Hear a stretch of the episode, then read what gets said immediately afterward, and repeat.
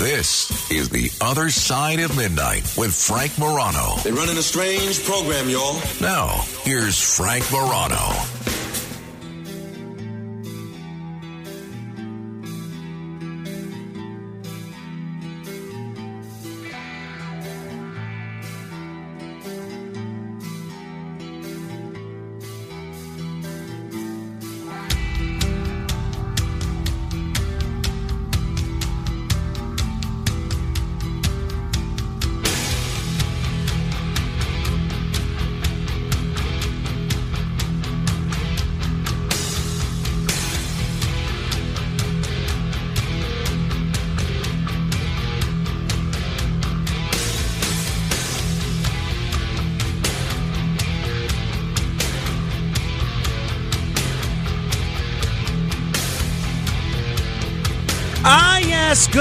Enter Sandman. For years, not only would this song indicate that uh, Mariano Rivera was coming to close it out for the Yankees, for a time, it even indicated that Billy Wagner was coming to the mound for the Metropolitans. And for over a decade, on one of the most successful nationally syndicated radio talk shows in history. It was an indication of all that you were about to hear included laughter, insight, helpful advice, and more. And I am very, very pleased to welcome back to this program the man whose uh, theme song we have pilfered uh, for our top of the hour theme as well. And uh, one of my favorite radio talk show hosts of all time, one of the most successful radio talk show hosts in history. Now he does a, a subscription podcast, which is just tearing it up and uh, we'll tell you more about that in a in a moment. Very very pleased to welcome back to the show the one and only Tom Leykis. Tom, how are you? I'm doing great, Frank. How about? And I do care. I care. I care. You better believe I do. Hey, Frank, I've been ramping up for this show tonight I love it. I love it. because you know how I did it. I watched on YouTube a video that I believe you must have posted seven years ago. You were in a hotel room with Monty Rock III, and I watched the entire interview. And I want you to know now, having watched that, I am jacked. I am ready to go. Oh man! Usually, uh, anybody that's watched that video will usually re- refuse my uh, request to do anything. so uh, you're a trooper for uh, being willing to stick around. Hey, um, let me ask you about Enter Sandman. Obviously, Enter Sandman has such a great history with so many different things. Why did you pick that as your top of the hour theme years ago? Well, I happen to believe that's one of the great uh, riffs of all time. Um, the Metallica, just amazing, and um, I just believe that the uh, the rhythm of it, the beat of it, the hard rock version of it, uh, or aspect of it, um, really, really, the, the, the is said in my head. That's what my show sounds like, or that's what I want it to sound like. And um, you know, the show went on uh, Westwood One in 1994, and already that song was about four years old. But it was just one of my favorite rock tunes ever, and so that was it. One of the things that I love about you is because you're a radio guy that has been able to kind of master any format. You've done local shows, you've done nationally syndicated shows, you've done political talk, you've done so-called hot talk, you've done uh, WBAI and some of the most listened to talk stations in the whole country. As far as you're concerned, how much of being on the radio is natural talent, uh, wit, intellect, etc., and how much is a result of the work that you put into it? Well, you have to start with the basic building blocks, uh, which is you have to like to read. Uh, people who don't like to read are not good radio personalities. They're just not.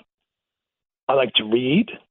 I find certain stories uh, pique my interest, and every day I get up, it's a new day. I feel like uh, the managing editor of a newspaper every day, figuring out what the things are that people will be talking about today. I still think that way, even after all these years. I still do. You know, you're obviously in California now. Obviously, are, originally a New Yorker. Maybe people don't know that, but uh, very, very proud Californian these days.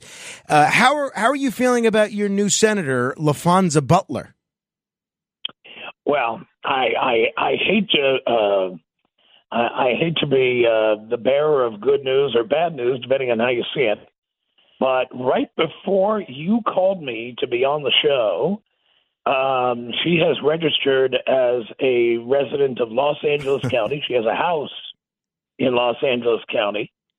And so uh, the, the issue that people are trying to throw at her about being a resident of Silver Spring, Maryland, that goes out the window. Um, you know, I, I mean, the bottom line is uh, uh, in a situation like this, you know who's going to be appointed. Uh, you don't know necessarily the individual's name, but you know what kind of person is going to be nominated. Somebody who is the the chairman of Emily's List, um, someone who is a person of color. It, it, it goes uh, without saying that that would be a leading candidate to be a fill-in uh, for the U.S. senator position in California.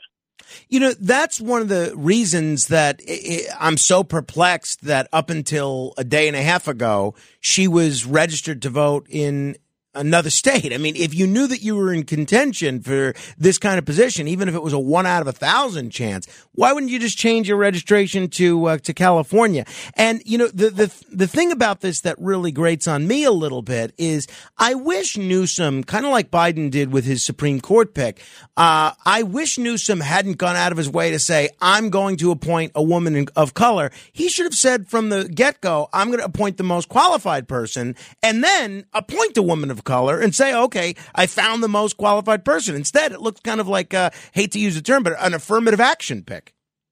Well, let me let me uh, jog your memory here. Uh, Joe Biden also said he was going to appoint a black woman to the Supreme Court.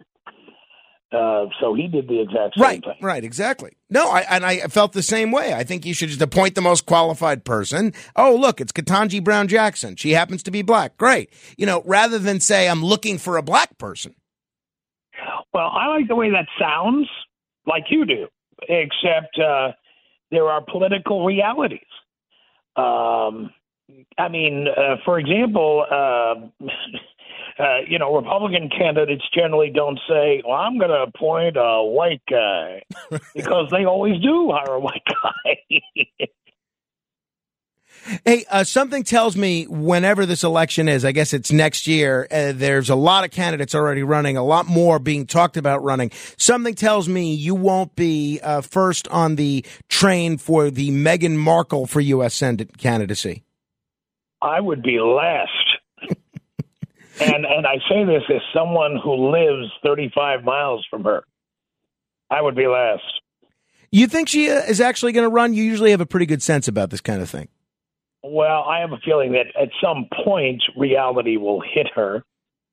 Uh, you know, uh, people like Meghan Markle, and she's not the only one, believe me, but uh, uh, people like Meghan Markle think they are way more popular than they actually are.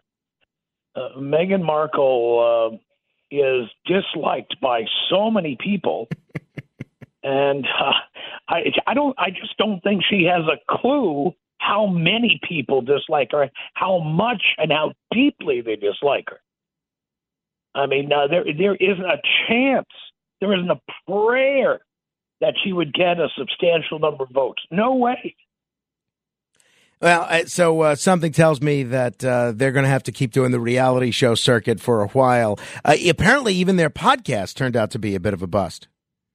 Um, yeah, uh, you know, nobody was listening. Nobody was subscribing to hear that.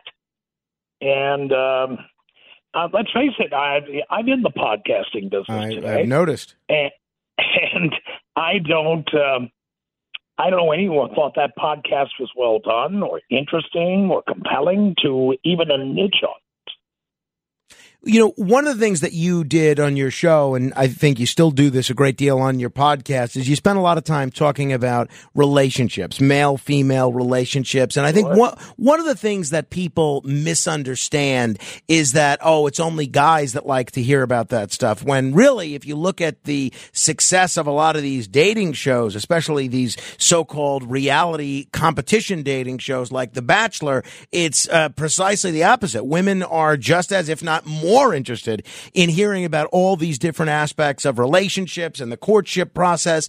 I think that uh, the networks, I believe it's ABC, is are doing something really interesting with the latest incarnation of The Bachelor. In that it's essentially a senior citizen. They're calling it the Golden Bachelor, and they're overtly trying to appeal to the only folks that are still routinely watching network television, yeah. which are older viewers. Yeah. I'm curious, Tom, how you think this is going to work out and if this is a smart strategy.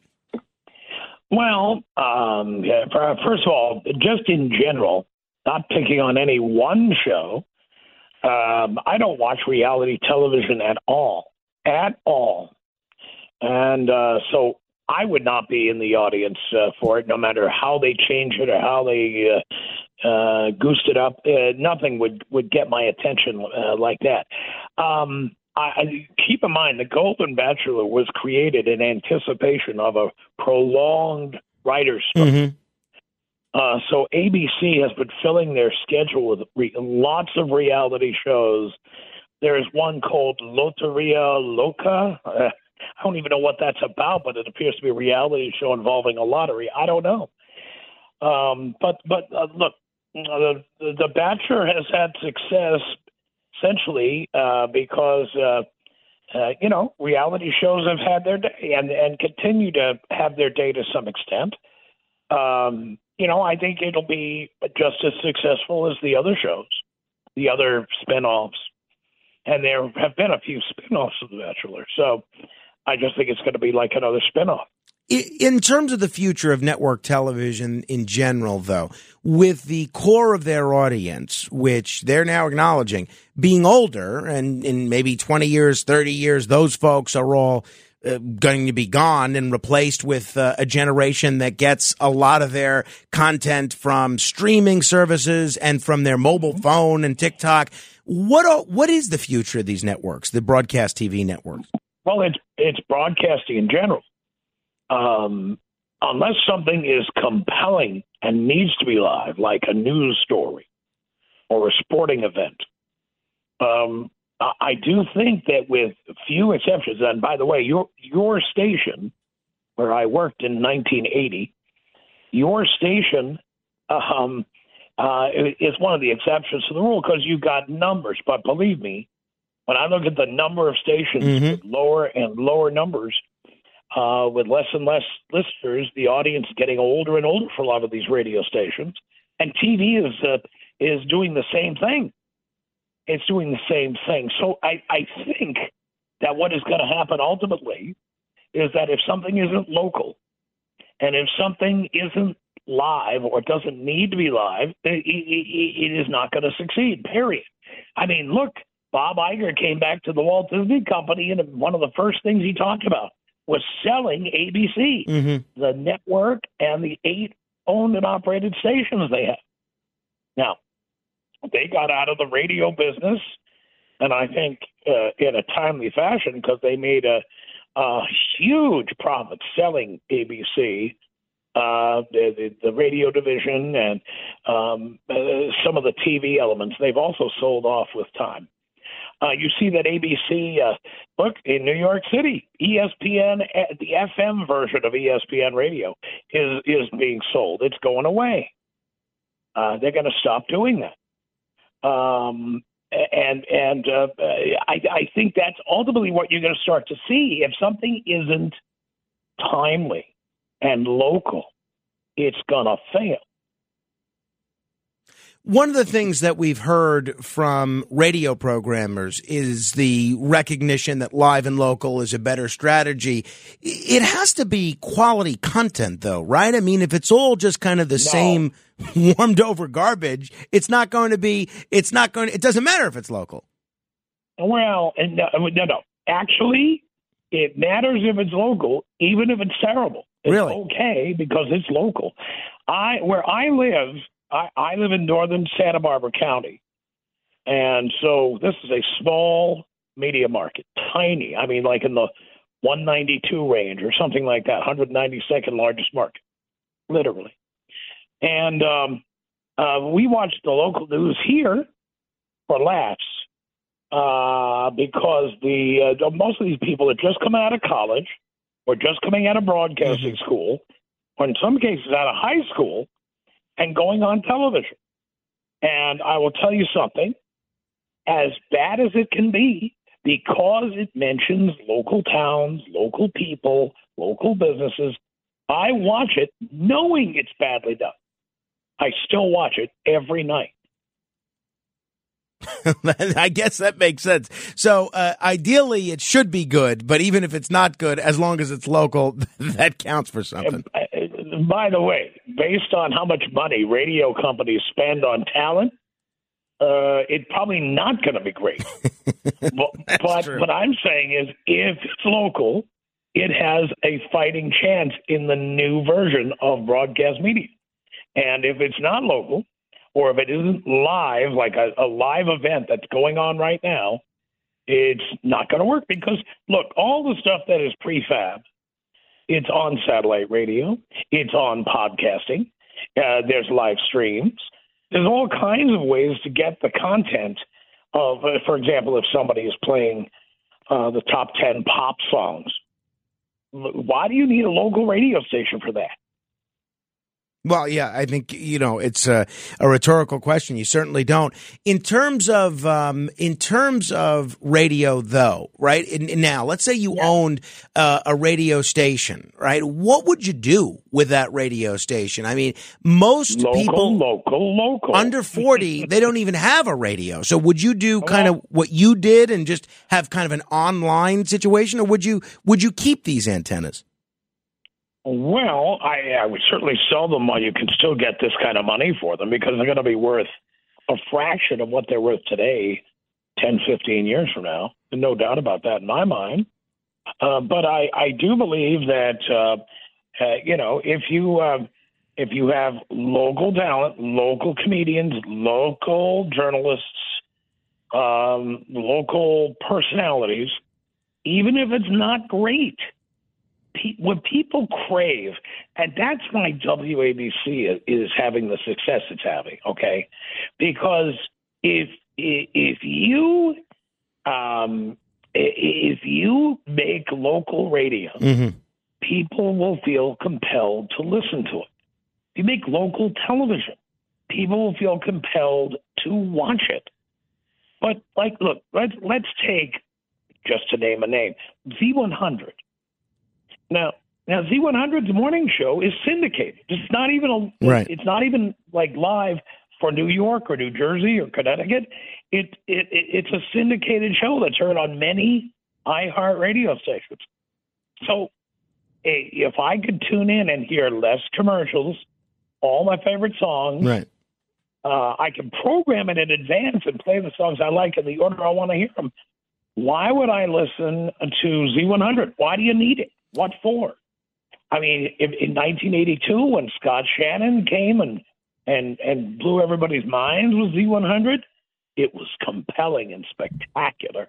And after WABC had left the top 40 format in 1982, um, people were thirsting for that kind of radio station, and Scott Shannon knew that and put the on what the people wanted. But now, do, do I really want to hear a syndicated host playing the same ten songs they're playing on Sirius or uh, playing on uh, countless streaming apps? I, I I don't understand the purpose. If people are just tuning in, we're talking with Tom Leykis, a legendary radio talk show host. These days, he's a podcaster. You can check out his podcast at premiumtom.com. That's premiumtom.com. Tom, you mentioned the, the writers strike, the Writers Guild strike. That's been settled. A lot of these late night talk shows are, are coming back. We still have the SAG-AFTRA strike underway. And even in Detroit, where we're heard on uh, WFDL out there, they're experiencing the United Auto Workers strike. Where do you see this going? Uh, some people are saying that this is sort of the uh, organized labor movement's opportunity to strike back. Others are saying this is organized labor flirting with uh, obsolescence because they're raising the cost of labor for these companies. How do you see it? Well, it's it, it, the, the reason that you're having all of this union activity and um, unions are having success uh, with their uh, uh, strikes is because the unemployment rate is so low, and companies are all complaining that they can't find workers. They can't. So the workers know they've got the upper hand for the first time in like 40 years, and they're taking advantage of it. Um, now, now for me, uh, I've worked in radio, and most of my work was not union work. Uh, and my dad, on the other hand, you may not know this. My dad worked at the New York Post for 43 years. Hmm, I didn't know that. And he he was the unit manager for the union there, the newspaper guild. And um, he and I used to have arguments about this all the time because he would come home to me and talk to me about how much money he wanted to be paid, wasn't being paid enough. Uh, but at the same time, he would tell me that he had just heard that the paper had lost $30 million every year going back many years. It just continued to bleed money. Um, in fact, when Rupert Murdoch bought the New York Post in 1976, I think it was on the verge of just simply going out of business. Mm-hmm. And uh, Murdoch saw an opportunity to get a media outlet in New York City and took it and, and ran with it. But um, the fact is that that when the unemployment rate is seven percent, go ahead and go on strike. Got a lot of other people who come in here and fill your job. When the unemployment rate is three percent, um, guess what? Uh, you know, you're running out of people who are qualified to do a particular job or willing to do a job, and so the unions have the opportunity to to to gain some ground on their bosses. Um, how do I feel about it? I I never went on strike in my life. I, if I didn't like a job, I quit the job and I went to another job that had better conditions or paid more or was in a city I wanted to live in because that's how uh, radio worked all those years. Is that it would be like comedians coming up through the uh, the ranks, working at small clubs and working an act out, and then uh, with time they would get on bigger and bigger stages. So um, I never thought that way. I never thought about going on strike, carrying a, a, a it was AFTRA back then, uh, carrying an AFTRA picket sign. I never did that. I never did it. Uh, if I didn't like a radio station, if I thought I was being underpaid, if I thought other people were getting a lot more than I was, I went to work there. So I'm I, I'm not one of these hardcore go out on strike people. Uh, by the same token, uh, TV writers are not firemen. They're not policemen. Right. they're, they're, not teachers. Uh, they're not uh, necessary. So if they want to go on strike, have a party, eat donuts with Drew Carey in front of uh, Paramount or whatever you're doing out there. I don't care. I've, I I I made it through this summer. Was uh, like six months of this writer's strike, and I never ran out of content to watch, and I was never bored, and I was never inconvenienced, and I frankly don't care. And now that the show's coming back, my habits have changed, and I think a lot of people are going to be in that same position. If you haven't seen Stephen Colbert for six months, will it become right? You've moved again? on. You've moved on. Sure. Right. Uh, I know I have. I it's it's and all these shows, same deal. Um, you know, like the Daily Show. It, that show doesn't even have a host. Um, am I, am I waiting for them? After all this time, I've lost interest whether they hire a host or when they're coming back. I really don't care. I think you're speaking for a lot of folks. Uh, Tom Leykis is my guest. We'll take uh, as many of your calls as we can throughout the hour. 800 848 9222. That's 800 848 9222. If you want to weigh in on anything we've talked about or take the opportunity to ask Tom a question in one of his many areas of expertise, 800 848 9222. This is The Other Side of Midnight. I'm Frank Morano. Straight ahead. The Other Side of Midnight with Frank Morano.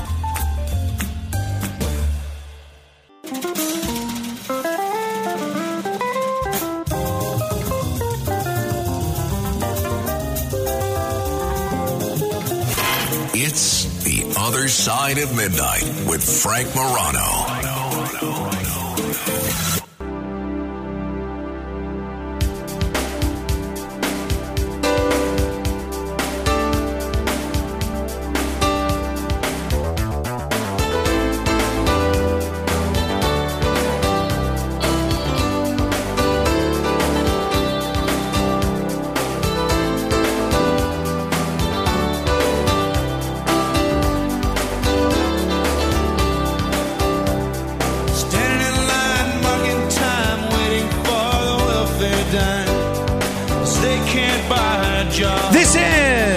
The Other Side of Midnight. I'm Frank Morano. We'll take your calls in a moment. 800 848 9222. My guest is legendary radio talk show host and podcaster, Tom Leykis. Oh, yes, really?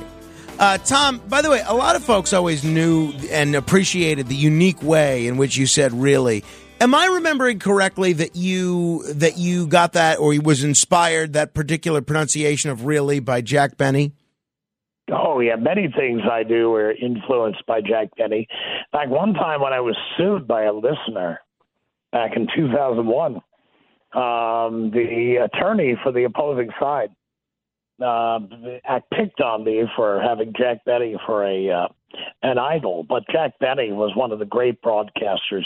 He was not just a comedian; he was one of the great broadcasters of all time. And uh, some of his techniques are still uh, usable today. I think if you watch or even listen to a lot of his old shows, they still hold up uh, in terms of humor purposes today. Uh, they do, and uh, you know, Jack Benny was a master of timing. No one had better timing than Jack. No one. And uh, I learned a lot from listening to Jack Benny. When I was, uh, I'll, I'll bet you don't know, or maybe you do, but I'll bet you don't uh, in uh, Upper Manhattan uh, in the 60s. There was, uh, in its final days in operation, there was a concert venue called Lewisohn Stadium. And uh, it was on the campus of City College. And they, in the summertime, it was it's very similar to what they do in LA at the Hollywood Bowl. In the summertime, they had a bunch of uh, classical nights, jazz nights, and my father uh, was a cons- uh, ran a concession stand for the Harry M. Stevens Company, and uh, so he used to slide me into Lewisohn Stadium to watch Jazz Night. And uh, I had the opportunity at nine years old to meet Jack Benny oh, backstage wow. at Lewisohn Stadium, um, and it it really affected me, no doubt. Uh, that must have been something. Uh, that uh, that's pretty neat. Hey, um, uh, Tom. One of the things when I think we had you on last, we put a photo of you up there on social media. A whole bunch of people uh, reached out to me and said, "Oh, you know, that doesn't look like Tom Leykis. Who's that?" And I asked you about it last time you were on, and you basically said you lost a lot of weight through doing crazy things like uh, reducing sugar and salt and and eating in a more healthy manner. These days, you wouldn't even have to do that because of all these weight loss drugs like Ozempic and Wegovy. I'm sure you've heard all the stories about uh, these this new crop of weight loss drugs. Right. What uh, what's your take on this? What would you advise somebody that's considering taking one of these drugs? Don't do it. Don't do it because look, for me, I have different priorities than most people. Most people want to lose 20 pounds get into a suit for a wedding uh, in November. I'm not one of those guys. Um, I, I don't think about losing weight in terms of looking a certain way or wearing a certain outfit. I look at uh, losing weight as part of living healthier. And uh, it, there's no doubt about it. We're seeing more and more stories about the fact that not only the things that I have taken action on, like sodium, including salt, like uh, uh, the amount of meat, the, uh, uh, uh, corn syrup, hydrogenated vegetable oil, all of the things that can cause hardening of the arteries. I know I sound like that guy, but um, I am that guy. I eat healthy. Everything I put in my mouth, everything, and that means I, I, I, I the the only things I eat that are off the plan I'll have a slice of birthday cake on my birthday, and I eat. I make a big Thanksgiving dinner for about fifteen or twenty people, but uh, that's it. Every day I get up, I eat one slice of whole grain toast, sometimes with peanut butter, sometimes dry. I uh, do not drink liquor very often anymore. I drink uh, wine. That's it. And uh, we've seen stories about, especially Ozempic, uh, where people are having all kinds of complaints after they've used it. Not the least of which, the weirdest one I saw is that people are losing weight in their butts and they, they're walking around all saggy. Come on. that is not healthy. It's not a good idea. And we are all much better off just living healthier, as healthy as we can. You, uh, because there are so many other things to worry about, whether it's the environment or whatever. Um, the least we can do is put good food in our bodies. And so I do. And uh, it's not just food, it's also treats, it's also beverages, it's everything.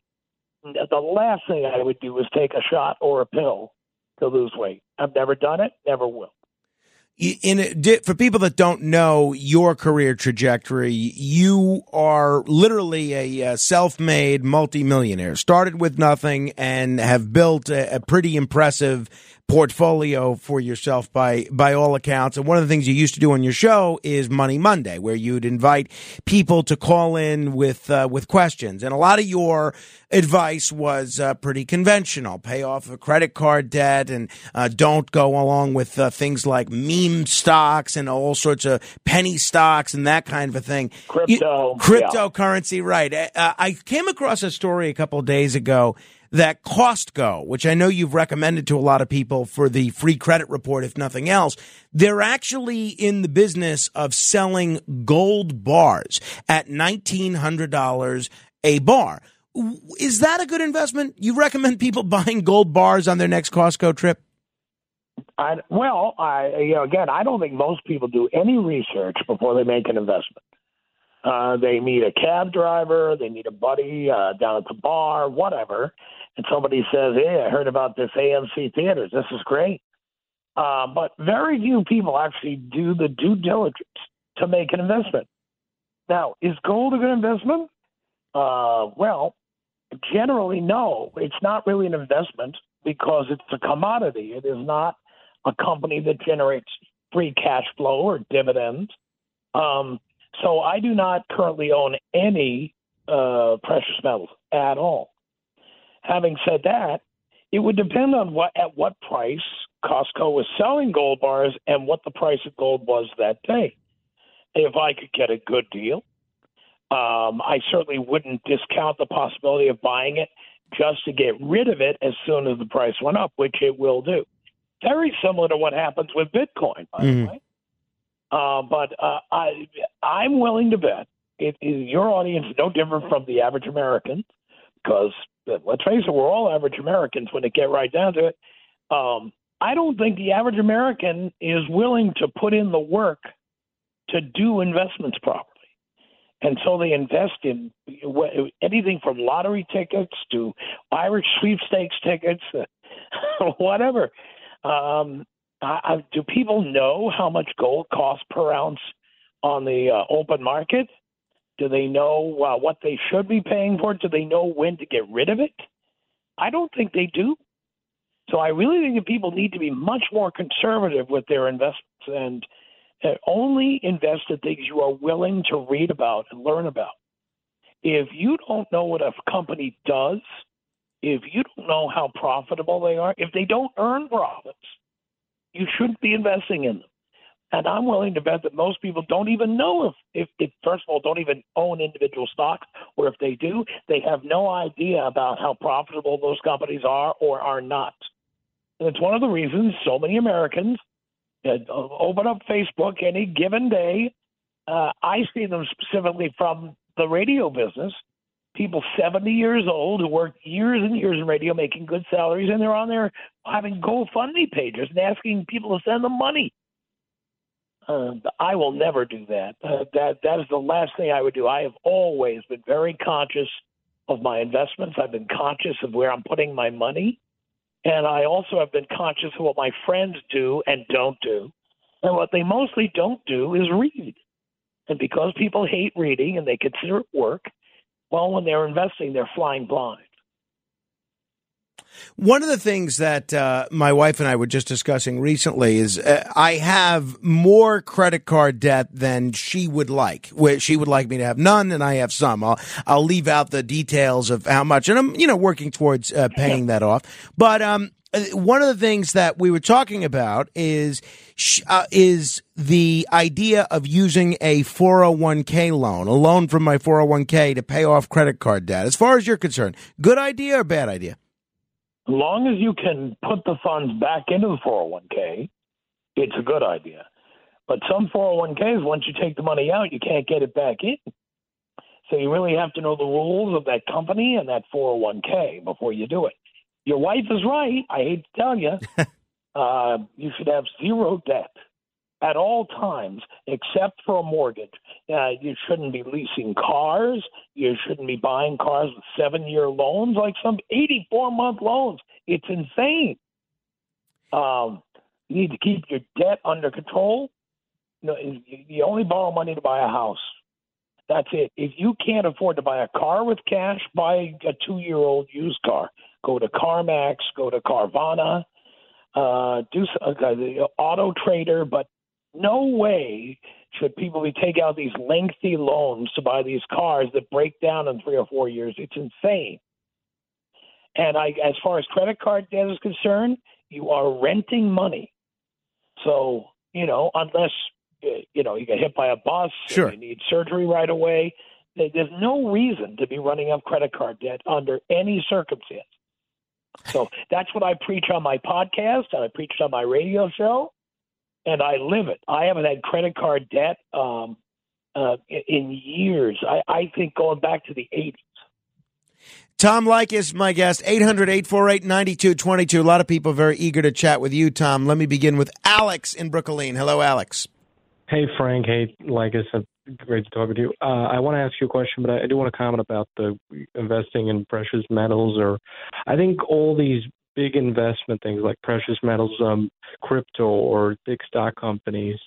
It's a very gray area because you, you say you gotta you gotta ask for advice before you go into it, but there are people on both sides. There there are people that are for investing in precious metals. They'll tell you 100%. Sure. Professionals, and you'll have people saying it's 100% wrong. And so I think whatever you do is bad and good at the same time. So as no, far as I'm isn't. concerned, jump in. no. No, it isn't. That's not true. The people recommending you invest in precious metals are, yeah, they're professionals in the sale of precious metals.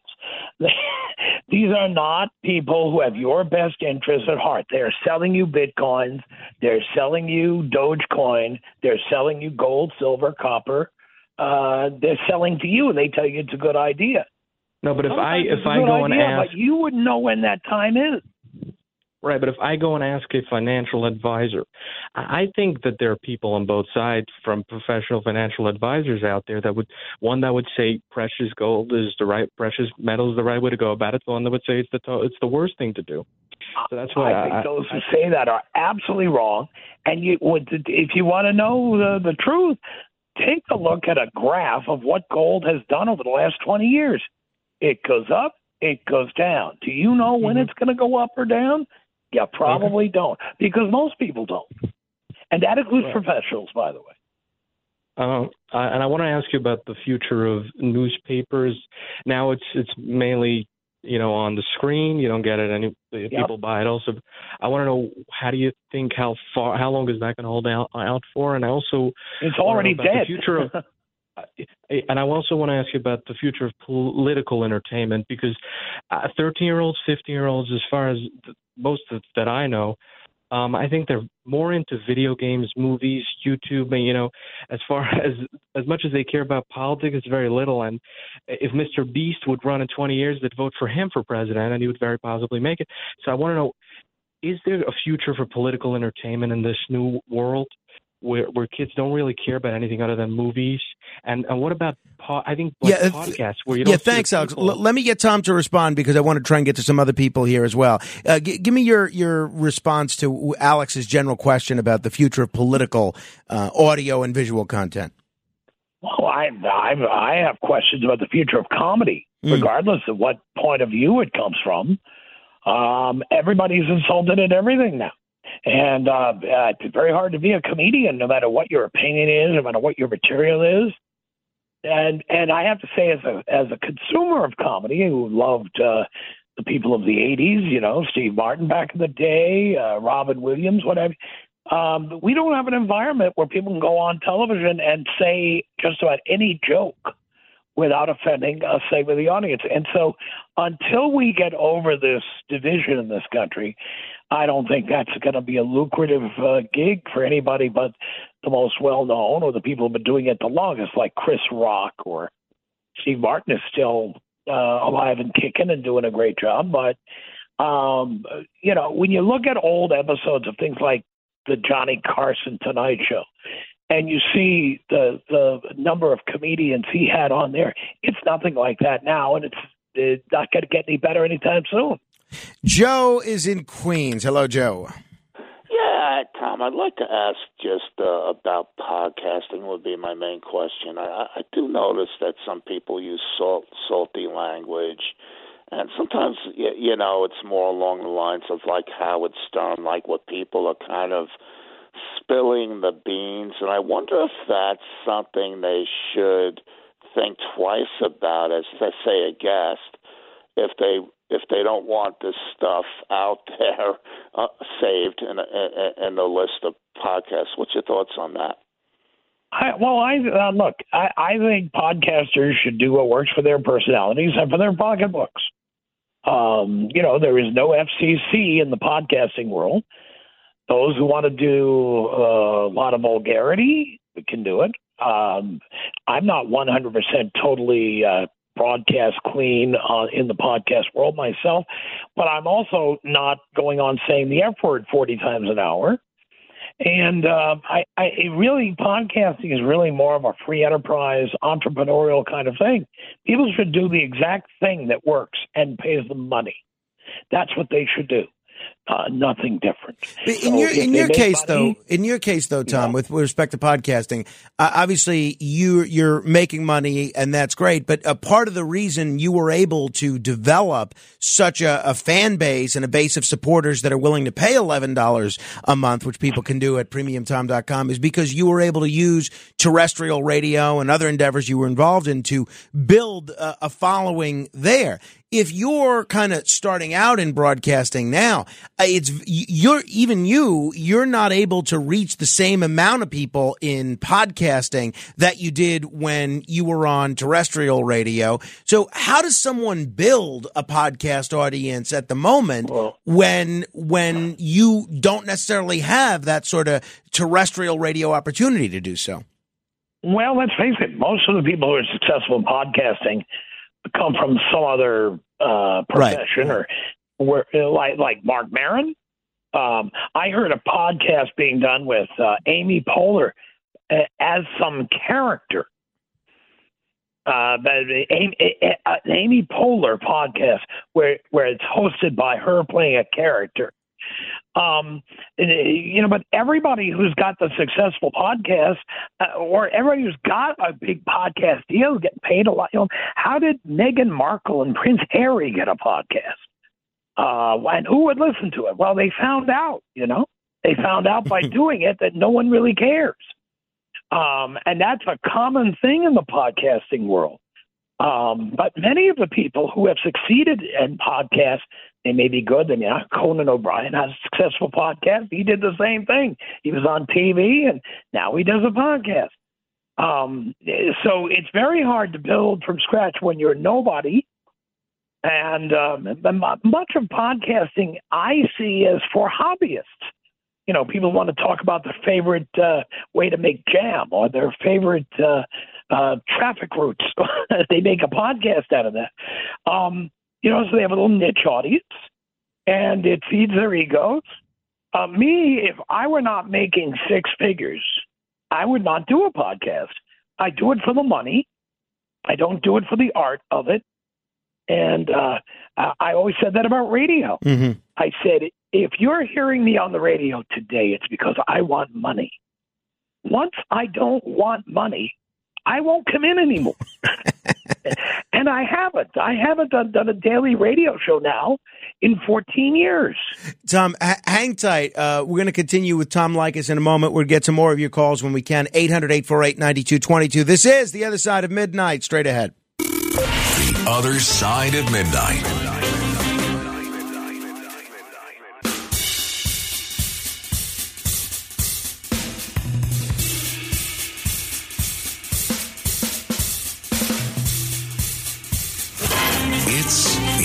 Side of Midnight with Frank Morano.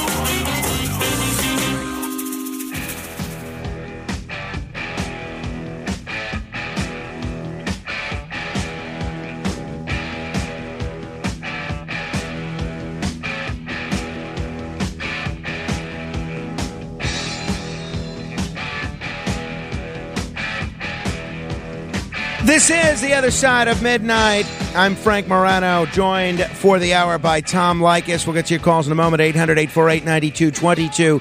Tom, I know you have uh, abandoned all of your New York area sports alliances, and uh, anybody that's watched the Jets or Giants of late, especially uh, a couple of hours ago, the uh, dismal Giants loss to the Seahawks, would say that's probably a smart move. The interesting thing that's happened to football is that apparently the best thing to happen to the Jets recently is that Taylor Swift went to one of their games. Uh, apparently, Taylor Swift has brought a whole new level of viewership to these football games. The average uh, watching the uh, Chiefs Jets game with Taylor Swift in the audience was 27 million viewers, making it the most watched Sunday football show since the Super Bowl in February. And apparently, there was a surge of more than 2 million female viewers. Uh, are you surprised that Taylor Swift is actually driving the audience for these football games, Tom?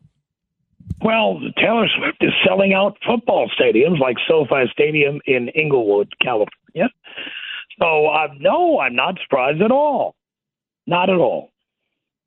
Uh, 800 848 9222. A lot of people eager to talk with you. Thomas calling from WCBM in Baltimore. You're on with Tom Leykis. Yeah, hi, guys. Uh, uh, talk to the Johnny Carson show. How would you rate the Johnny Carson show with the talk show, uh, late night talk shows up today?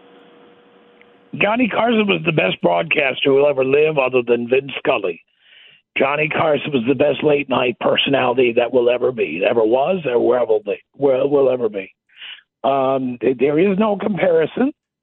Um, there are people over the years that I've liked but not loved, like Johnny Carson, and even now, once in a while, you've got uh, a full time, twenty four seven channel. I think it's on the Roku channel uh, mm. or the Roku network. Um, where they run Johnny Carson episodes 24 7. And even now, I tune in once in a while to see that because he was that good. Uh, thank you, uh, Thomas. Dave in Manhattan, what's your question for Tom Leykis?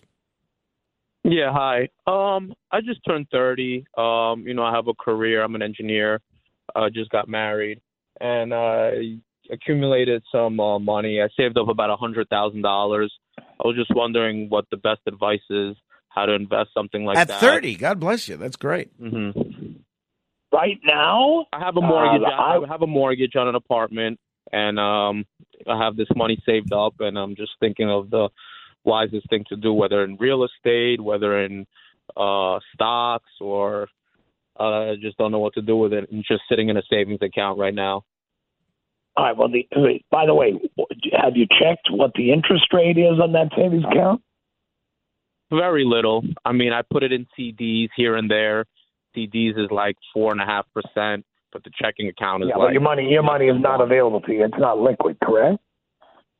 Um, the money right in the CD you can't get right access to. It, It was in a six month CD, and right, right, now it's liquid. That's why I'm very curious right. what to do next. Well, today, and I have I am not affiliated with any investment company. I have nothing to sell. But mm-hmm. right now, Vanguard has a money market fund that pays 5.27% on your deposit. And interest rates are probably going to go up one more time this year, which could bring it up to uh, five and three quarters percent. Um, and I would say with the uh, declining uh, uh, condition of the stock market, um, uh, REITs and what have you, I would put that money aside in a like like a, a vehicle like that, a money market where your your funds are liquid, and where you're getting a a big high rate of interest. I mean, years ago, two years ago, banks were paying not one percent, not 0.1 percent. They're paying zero one I know. percent Uh, interest it's a- and getting away with it. It's a different world. Tom, the hour always flies by whenever we're together. I have uh, pages worth of notes to go over with you about uh, Donald Trump, about sports, about women, about money. You're just going to have to come back again soon. I'll be happy to do it, Frank. Always a pleasure. Thank you. And uh, on behalf of all of us that are Tom Leykis fans and really enjoyed the last hour, for old time's sake, blow me up, Tom.